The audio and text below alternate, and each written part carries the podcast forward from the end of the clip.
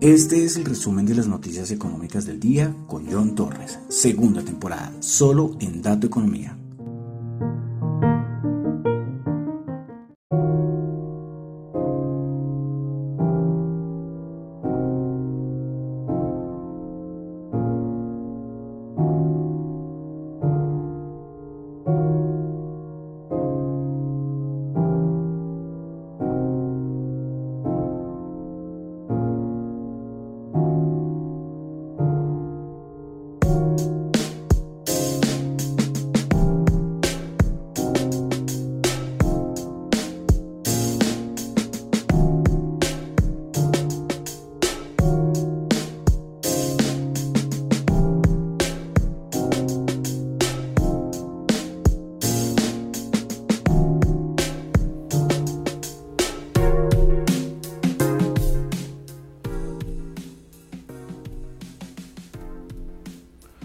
Buenas noches a todos. Son las, son las 8 y 32 de la noche, hora Bogotá, Colombia. Mi nombre es John Torres y este es el resumen de las noticias económicas del día de hoy. Saludo como siempre a los que me están escuchando en vivo en Radio Data Economía, los que escuchan el podcast en Spotify, no olviden calificarlo de 1 a 5 estrellas. En Apple Podcast también pueden calificarlo. En YouTube, suscribirse o dejar dedito arriba, dedito abajo. Bueno, lo que quieran. No hay problema, lo que deseen. No hay, no hay obligación, ¿eh? De nada. Bueno, entonces vamos a comenzar con el resumen de noticias económicas del día de hoy, martes 18 de enero del año 2022. Ayer no hice podcast porque cuando es festivo en Estados Unidos se pongan noticias, pero ayer sí hubo noticias y debería haber hecho podcast, ¿no? Debería. Pero bueno, eh, bueno, idea de hoy, eh, la distorsión. A ver si creo, vamos a ver, bueno, no, no, no quiero pensar en milagros, pero podría ser que ya se arregló. Sí, veremos a ver, veremos a ver. Y al final, ya cuando, cuando suba el podcast es que me doy cuenta si hubo o no alguna distorsión. Veremos a ver cómo, cómo me va hoy. Si ver algo diferente, notar algo diferente, pues es porque hice un pequeño, me tocó hacer un pequeño cambio. Es que lo de la, distorsión, uff, una cosa súper aburrida, súper aburrida. Pero bueno, esperaremos que todo salga bien. Bueno, como siempre, recuerden que lo que yo digo acá no son recomendaciones de inversión. Lo que yo digo aquí son solamente opiniones y reflexiones personales. Bueno, entonces vamos a comenzar con el resumen de las noticias económicas del día. Bueno, vamos a empezar con Asia. Y es que el día de ayer China dio la sorpresa, pues recortó su tasa de interés clave por primera vez desde el año, desde, desde el mes de abril del 2020 20. Y es que, ¿por qué hizo esto el Banco Popular de China, el Banco Central de China? Y es que eh, la idea es que el Banco Central de China, el Banco Popular de China mejor, quiere apoyar la economía. Que recordemos, y lo hemos repetido acá, que los datos macros de la economía china de hace varios meses llevan malos, unos datos pésimos. Y tras del hecho, la caída del mercado inmobiliario, inmobiliario en China ha afectado muchísimo. Pues bueno, esto llevó entonces al Banco Central o al Banco Popular de China mejor a reducir las tasas de interés de los préstamos de la línea de crédito a mediano plazo los de los créditos son valor de 700 mil millones de yuanes y redujo entonces la tasa de 2,85 a, a, un mínimo de 2,85 es decir 10 puntos por debajo. Entonces fue una noticia que tomó por sorpresa a todos ¿eh? porque no esperaban estos recortes. Sí habían rumores pero no lo esperaban bueno, también tuvimos otros datos macro de China y es que el crecimiento trimestral del cuarto trimestre del 2021 fue el 4%, esperaba el 3.3, muy por arriba de lo esperado y entonces ya en el 2021 el Producto Interno Bruto chino pues creció el 8,1%. 8.1%, es decir, eh, el más rápido en casi una década. Y recordemos que el objetivo del gobierno chino era del 6% y creció el 8.1%, pues para nada mal. Bueno, continuemos. Tuvimos ventas minoristas también en China. Eh, del mes de diciembre se esperaba el 3,8 y este dato sí resultó horrible, 1,7%. También eh, recordemos que este es lo del Davos, si no sé mal, el presidente Xi pues mandó como un recadito y parte de su gobierno diciendo que el gobierno chino advierte a Estados Unidos y Europa por la rápida subida de tasas de interés que podrían hacer. Y es que esto podría afectar la recuperación económica global. Es que lo que estamos diciendo, muchos bancos centrales subiendo tasas, mientras que China lo que está haciendo es lo contrario, está bajando tasas. Bueno, pasamos a Japón. Japón también tomó decisión de tasas de, interés, mantuvo sus tasas intactas. El banco el Banco Central eh, japonés, Japón, Japón, estamos en Japón, dice que va a seguir recortando los, las tasas lo que sea necesario hasta que la inflación vuelva al 2%. Y de una vez el Banco Central de Japón pues hizo como unos cambios en los pronósticos medios de la inflación subyacente para 2022. Y es que antes la tenía el 0,9% y lo subió el 1.1%. Entonces son las decisiones que siguen tomando este año los bancos centrales, tanto el de China como el de Japón. Bueno, vamos a pasar a Europa. Eh, hoy tuvimos las expectativas de las encuestas que hace el Instituto Alemán, el ZEW. Bueno, eh, para enero 51,7 cuando se esperaba 32, pues mejoró muchísimo. El anterior había sido 29.9. Eh, bueno, eh, siguen ahí los, los datos, señales pues de posibles aumentos de tasas de interés por parte del, del, Banco Central Europeo. Y es que los mercados monetarios de la zona euro, de la zona euro ahora esperan 20 puntos básicos de subidas de tasas para el mes de diciembre. Entonces recordemos que el anterior, la semana pasada, estaban 17 puntos básicos. Entonces cada vez hay más señales que, que un banco que todavía no ha dado señales, ningún miembro del Banco Central Europeo ha dado señales de posible aumento de tasas, pero los mercados monetarios así lo indican. Bueno, lo de Rusia y Ucrania, sigue ahí eso eh, con cuidadito. ¿eh? Yo siempre les llevo diciendo desde la semana pasada, pues la Casa Blanca dice que la crisis de Ucrania es extremadamente peligrosa y que Rusia podría lanzar cualquier un ataque en cualquier momento. Es que yo no sé cuántos soldados rusos hay ahí ya cerca de Ucrania. Y claro, el ejército ruso, uno de los más poderosos del mundo, acabaría con Ucrania en un 2x3. Entonces, este problema geopolítico, mm, tenerlo ahí a la vista.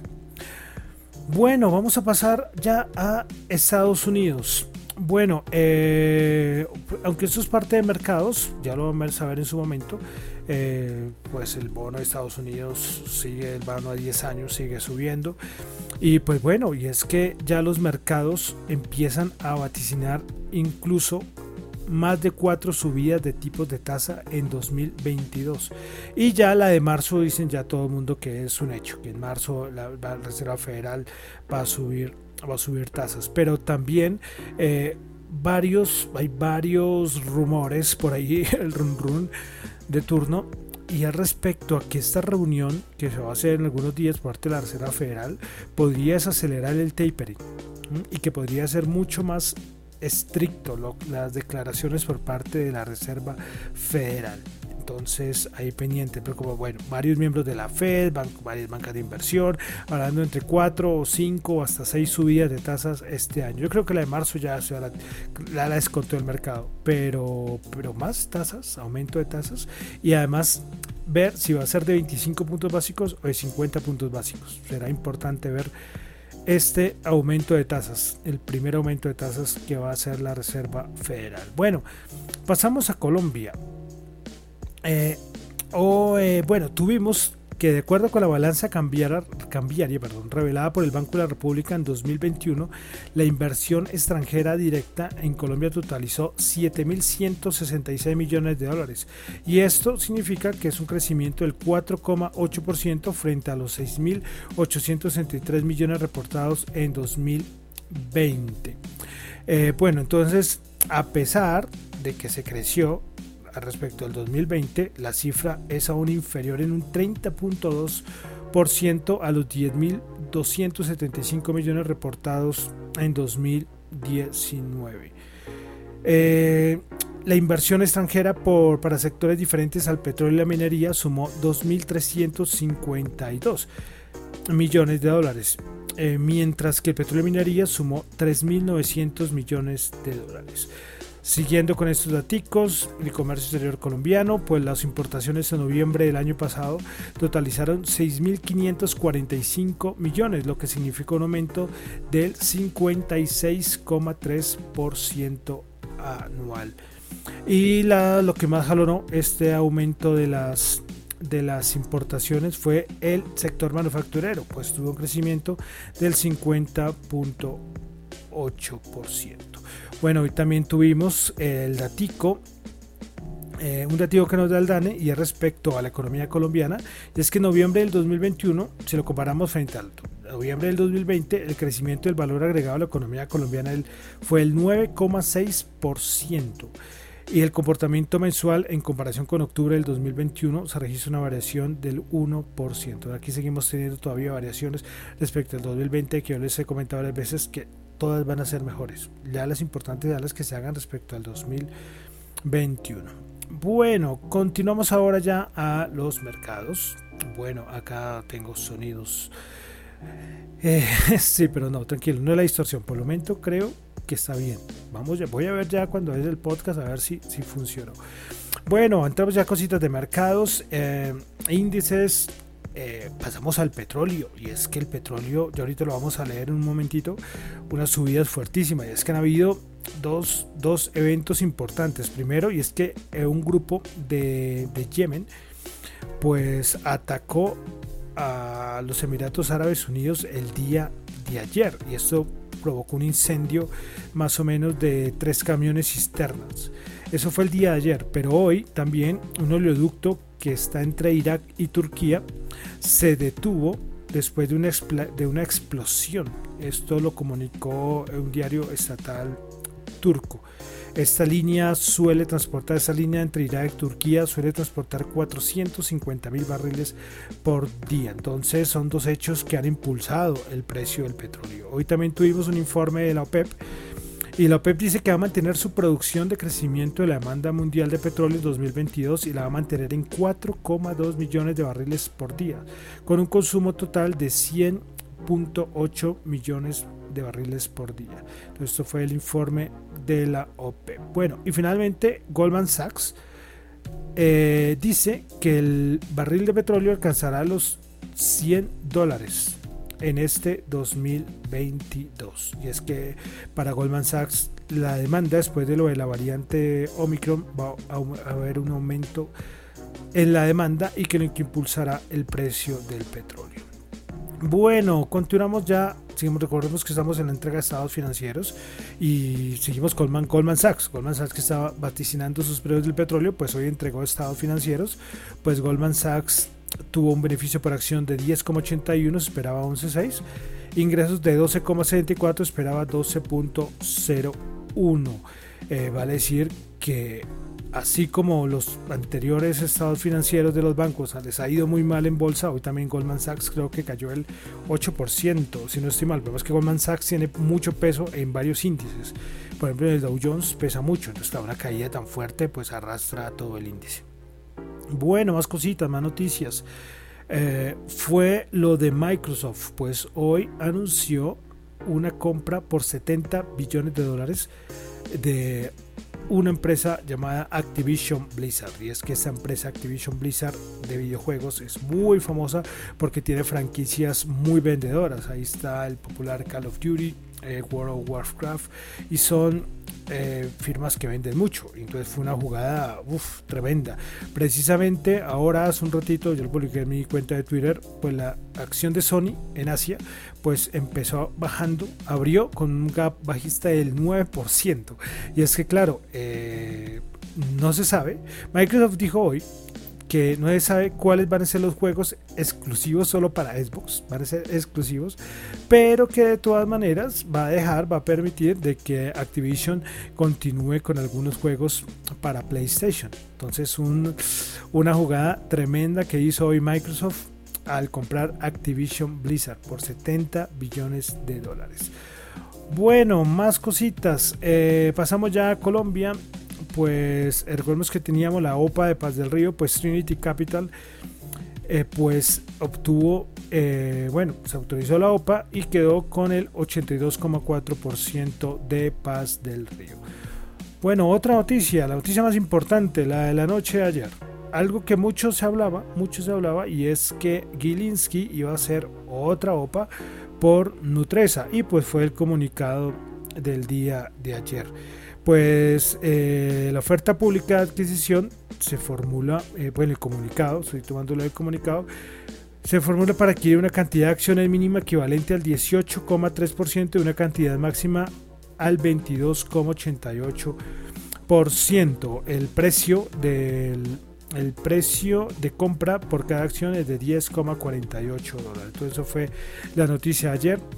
Ya el mercado ya lo venía descontando entre comillas porque la acción de 3 ayer cerró muy fuerte pero claro no sé cerró como en 33 mil y el precio en dólares era 10,48 que era como 40 mil. Entonces otra locura más eh, de esta OPA que ha hecho que la bolsa de Colombia sea la que más suba en los últimos en los últimos días y en el año una subida espectacular espectacular. Eh, veremos a ver qué va a pasar ¿Cuánta gente? Yo creo que mucha gente eh, va a, participar de esta OPA, los que no vendieron en la primera. Eh, ya lo dije con Sura, yo, esa discusión de que Ay, yo, yo, no usted debería haber vendido en la segunda OPA, pero es que quién iba a saber, así pasó con lo de Sura, ¿no? Pero bueno, ya cada uno cada uno sabrá, ya no entrar ya en esa, en esa discusión, ¿no? Pero bueno, toda esa fue la noticia del día de ayer. Por eso ayer hasta yo pensé hacer, hacer el, programa. Por eso, pero dije, vamos a, aguantar y lo, y lo hacemos el, el día de hoy. Bueno, entonces vamos a entrar ya a los mercados. Bueno, lo, como les decía, la rentabilidad del bono llegando al 1,85 durante el día de hoy.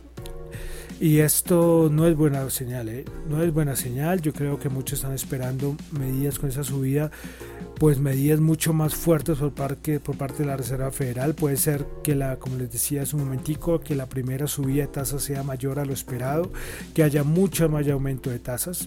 Ya ahora ya se empieza a hablar, pues es una cosa un poco más técnica y es el aplanamiento de las curvas. Pero bueno, ¿por qué esto es tan importante? Porque esto siempre muestra que podríamos tener una recesión.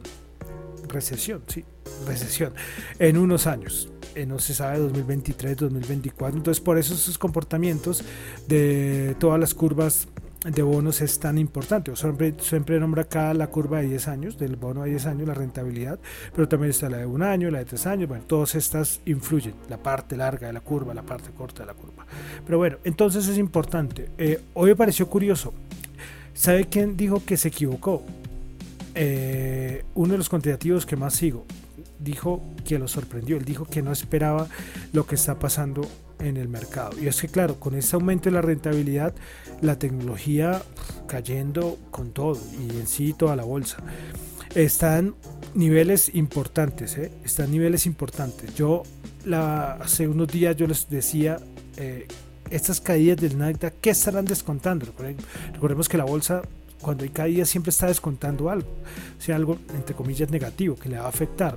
Está descontando ya cuántas tasas, aumento de tasas, una, dos, tres, eh, ya están niveles peligrosos, tanto el Nasdaq como el SP500. Entonces, eh, momentos delicados ¿eh? y además tenemos vencimientos, vencimientos estos días. Puede ser también que se junten las dos cosas. Entonces, de cuidado, de cuidado lo que está pasando con los mercados. Bueno, entonces, pues entremos a ver cómo cerraron los mercados el día de hoy. A ver, un momento. Bueno, a ver. Bueno, como les digo, por momento no tiene una distorsión. Vamos a, ver si seguimos, si seguimos bien, ¿no? Que es como lo importante. Me tocó hacer un pequeño cambio y estoy acoplándome al cambio. Entonces, si escuchan algo diferente, algún ruidito, me informan después, pero espero que la distorsión esta eh, esté controlada. Bueno, entonces el Nasdaq, el Nasdaq 100 bajó 400 puntos, bajó el 2,5%, 15.210 puntos. Eh, listo, vamos a ver las principales ganadoras en el Nasdaq 100. Activision Blizzard, lógicamente, por la compra por parte de Microsoft, subió el 25.8%. Electronic Arts, también de videojuegos, subió el 2.6%. Y Pinduoduo subió el 1.8%. Principales perdedoras, Moderna bajó el 8.8%. Appian Materials bajó el 8.7%. Y KLA Corporation bajó el 7.2%. Vamos ahora con el SP500, también en niveles eh, complicadito nivel técnico, 4.577, bajó 85 puntos, bajó el 1,8%. Principales ganadores del día en SP500, Activision Blizzard 25,8%, Citrix 5,4% y CF Industries, Industries 2,7%. Eh, Principales perdedoras, Moderna bajó el 8,8%, Apple Materials bajó el 8,7% y KLA Corporation bajó el 7%. 2%. Vamos ahora con el Dow Jones. El Dow Jones el día de hoy bajó 543 puntos, bajó el 1,5%, 35.368 puntos. Principales ganadoras Visa 0,4%, Caterpillar 0,4% y Chevron 0,3%. Principales perdedoras Goldman Sachs, con el CIA, no les gustó los resultados, bajó el 6,9%, JP Morgan bajó el 4,1% y Cisco bajó el 2,6%. Bueno, vamos a, a la Bolsa de Valores de Colombia. Ah, bueno, el VIX, el VIX, se me olvidaba, que saben que estamos siguiendo el VIX con mucha atención y más estos momentos de volatilidad. Ven que por encima de 20 la cosa se empieza a poner interesante. ¿no? Bueno, pues el VIX cerró hoy en 22,79, subió el 18,76%, 22 7. Bueno, Bolsa de Valores de Colombia, esta sí está su propio mundo, ¿no? Con todo esto de las sopas, la cantidad de dinero entrando, bueno, toda una euforia. El MSCI Colcap subió 63 puntos, 4,1%, 1585 puntos. Principales ganadoras en la Bolsa de Colombia, Paz del Río subió el 30%. Y es que eh, cuando, como yo les decía, estos de Trinity, eh, Trinity Capital, se suman los que ya están, son dueños de Paz del Río ahora, dijeron que podrían llegar a una OPA acordada con eh, la gobernación de Boyacá. Entonces, bueno, eso impulsó el precio, 30% subió, Preferencial Villa subió el 12,5% y Bancolombia 9,76% a la ordinaria. Principales perdedoras solamente el Cóndor fue la única que bajó el día de hoy, bajó el 2%, y fue la única, como le digo, euforia total en la bolsa de valores de Colombia. Algo de commodities, el WTI 85,8, 2.3 dólares subió el barril, máximo como en 7 años, qué barbaridad. El Brent 88.5 subió 2 dólares el barril. El oro 1813. Ay, no, pues a ver, un momento. Escuchaba la distorsión. Ah, bueno, pensé que iba a pasar, iba a pasar invicto, pero no, no, no. La distorsión ahí apareció y ya sé por qué. sí, yo ya tengo ya todo, me gusta analizar todo y ya sé por qué ocurrió. Pero bueno, vamos una, ¿eh? vamos una nomás. Bueno, eso espero cuando haga el, cuando mire el, podcast, el, archivo que voy a subir. Espero que solo ocurra eso. Bueno, criptomonedas, el Bitcoin subiendo el 0,2%, Ethereum bajando el 1,7%, Binance, bueno, BNB, la moneda de Binance, bajando el 1,1%, Cardano bajando el 4,9%, Solana bajando el 0,9%, Ripple bajando el 1,9%, Terra subiendo el 3%, Polkadot bajando el 2,3%, Dogecoin bajando el 3,7% y Avalanche bajando el 0,9%. Bueno, de criptos, de criptos y noticias relacionadas con las criptos, pues dos cositas. Primero, lo de lo de Walmart, pues Walmart parece que va a tener su propia cripto y va a meterse con todo con lo de los NFTs y va a entrar al metaverso vendiendo ciertos bienes. Entonces Walmart va con todo en el mundo cripto, veremos a ver cómo va. Yo por ahí he visto como un videíto que hay de cómo sería el metaverso de Walmart. Pero es un video súper viejo, es como el 2018, un prototipo, una cosa así. Eh, pero bueno, me parece un poco tedioso. Veremos a ver. Eso hasta ahora está iniciando. Yo creo que eso no va a ser así, va a ser una cosa eh, mucho mejor. Y con todo esto del metaverso y que se lleva hablando, pues eh, Recordemos que los van a haber metaversos centralizados y metaversos descentralizados.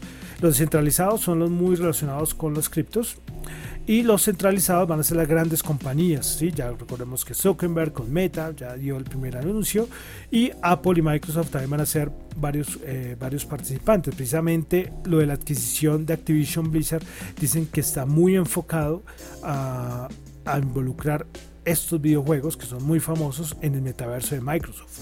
Y por parte de, Google, pues eh, ya Google está desarrollando sus gafas de realidad mixta. Eh, están desarrollándolo, yo creo que está en proceso. Eh, precisamente Bloomberg sacó que las gafas podrían estar alrededor de los 2.000 dólares. Las gafas de realidad mixta que presentaría Apple. También porque ellos también van a hacer su metaverso. Es que vamos a tener metaversos por todo lado. Eh, vamos, vamos a ver, ¿no? Yo no sé, los que no han, los que no han probado gafas de realidad virtual, vayan, vayan probándoselas, a ver si las soportan. Eh, no es fácil, ¿eh? uno se marea mucho, uno se marea mucho. Bueno, y continuamos con nuestro diccionario cripto, porque no puedo dejar del diccionario cripto.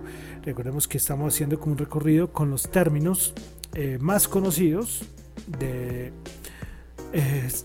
sí, del mundo cripto, pero, pero, pero, lógicamente sabiendo que la idea de esto es dar una información para que la gente tenga una pequeña idea. Hay gente, siempre digo, hay gente que no le importa nada las criptos, pero hay gente que por no nunca ha comprado una cripto en su vida, pero por, por, por, por educarse, ¿no? por tener algún conocimiento. Bueno, y venimos con una palabra que es importantísima y es como la base de todo esto y es blockchain. Recordemos que estamos en la letra B. ¿Qué es blockchain? O traducido al español, cadena de bloques. Pues blockchain es una base de datos transaccional distribuida, formada por cadenas de bloques diseñadas para evitar su modificación una vez que un dato ha sido publicado. Esto se logra mediante redes P2P, es decir, persona a persona, peer to peer, con consensos generados a través de un algoritmo de prueba de trabajo, aunque no necesariamente es prueba de trabajo, ya les explico por qué, y, enlazado, y enlazando los bloques criptográficamente con un sellado de tiempo confiable. Bueno, esta es la definición, pero es una cosa un poco complicada. Vamos a analizarlo rápidamente. Es una base de datos transaccional distribuida, ya habíamos hablado, es una base de datos distribuida y descentralizada. Ok, formada por cadenas de bloques diseñadas para evitar su modificación ¿Y qué significa esto de cadena de bloques? Eh, ustedes siempre van a ver, cuando van a ver un video acerca de blockchain, van a ver dos bloques formándose. Pero esto es pura programación, puro código. Por eso una de las primeras palabras que vimos fue algoritmo, ¿no? Entonces, eh, esto es pura programación, pero para que la gente lo pueda entender, uno sí es código, pero que de cierta manera, si uno lo llevara para una forma de verlo, se formarían bloques. ¿Ok? Entonces en esos bloques lo que hay son transacciones y en esas transacciones, de cierta manera, los datos de la base de datos descentralizada. Entonces, eh, ¿cómo se logra esto? ¿Cómo es que se llega a, que la, a esta red funcione? Y es que aquí vienen con los procesos de consenso, que es el proof of work, que se llama prueba de trabajo, y proof of work vamos a, para que la gente lo entienda, es lo de la minería de Bitcoin. Sí, ok, se necesita una prueba de trabajo, es decir, un montón de equipos realizando transacciones en los bloques y verificando transacciones. Listo, pero yo le decía, no solamente la única, sino hay otra que se llama Proof of Stake, donde no se necesita un equipo que esté minando, sino que se necesita otro tipo, es otra cosa totalmente diferente. Hay unos validadores que no necesitan estar minando para poder eh, hacer las transacciones y validar. ¿sí? Entonces esto es lo que es blockchain. Lo importante que se entiendan, el resto puede ser un poco complejo y puede ser extraño, pero lo importante de blockchain es una base de datos, la base, una base de las varias bases de datos descentralizadas y distribuida que hay, que se conforma con bloques que tienen transacciones. Y la idea es que los participantes, sea por poder computacional o validando eh, transacciones, participan en la red. Entonces, esto es lo que es blockchain, que es lo más importante del mundo cripto. Vale decir que todo esto, cuando hablamos de cripto, criptomonedas, criptoactivos, y es que lo que asegura, lo que asegura toda esa información que está en los bloques es la criptografía, que yo creo que más adelante llegaremos a ese término. Entonces, la palabra de hoy fue blockchain y de aquí blockchain pueden haber un montón más de definiciones, ¿no? Pero nos quedamos con esa base de datos descentralizada. ¿Listo? Eso es lo principal que hay que saber de blockchain. Bueno, y listo. Entonces ya para finalizar, como siempre, el dólar 4.033 subió 40 pesos. Bueno, entonces con esto termino por el día de hoy el resumen de noticias económicas del día de hoy y de ayer, porque como digo, ayer no hice el podcast, entonces eh, se acumulan las cosas. Bueno, entonces recuerden que lo que yo digo acá son solamente opiniones personales. No es para nada ninguna recomendación de inversión. Mi nombre es John Torre, me encuentran en Twitter en la cuenta arroba Chu, en la cuenta arroba Dato Economía y me pueden escribir al correo datoeconomía radio arroba gmail.com. Bueno, y como siempre vamos a terminar con música un poco más. Hoy, hoy no es música clásica, hoy vamos a hacer un cambio porque va a ser del colombiano Fonseca con una canción que ya no sé de qué año es. Esa canción también es de hace más de 8 años, o 10 años, me imagino, que es Desde que te fuiste, del bogotano Fonseca. Muchísimas gracias.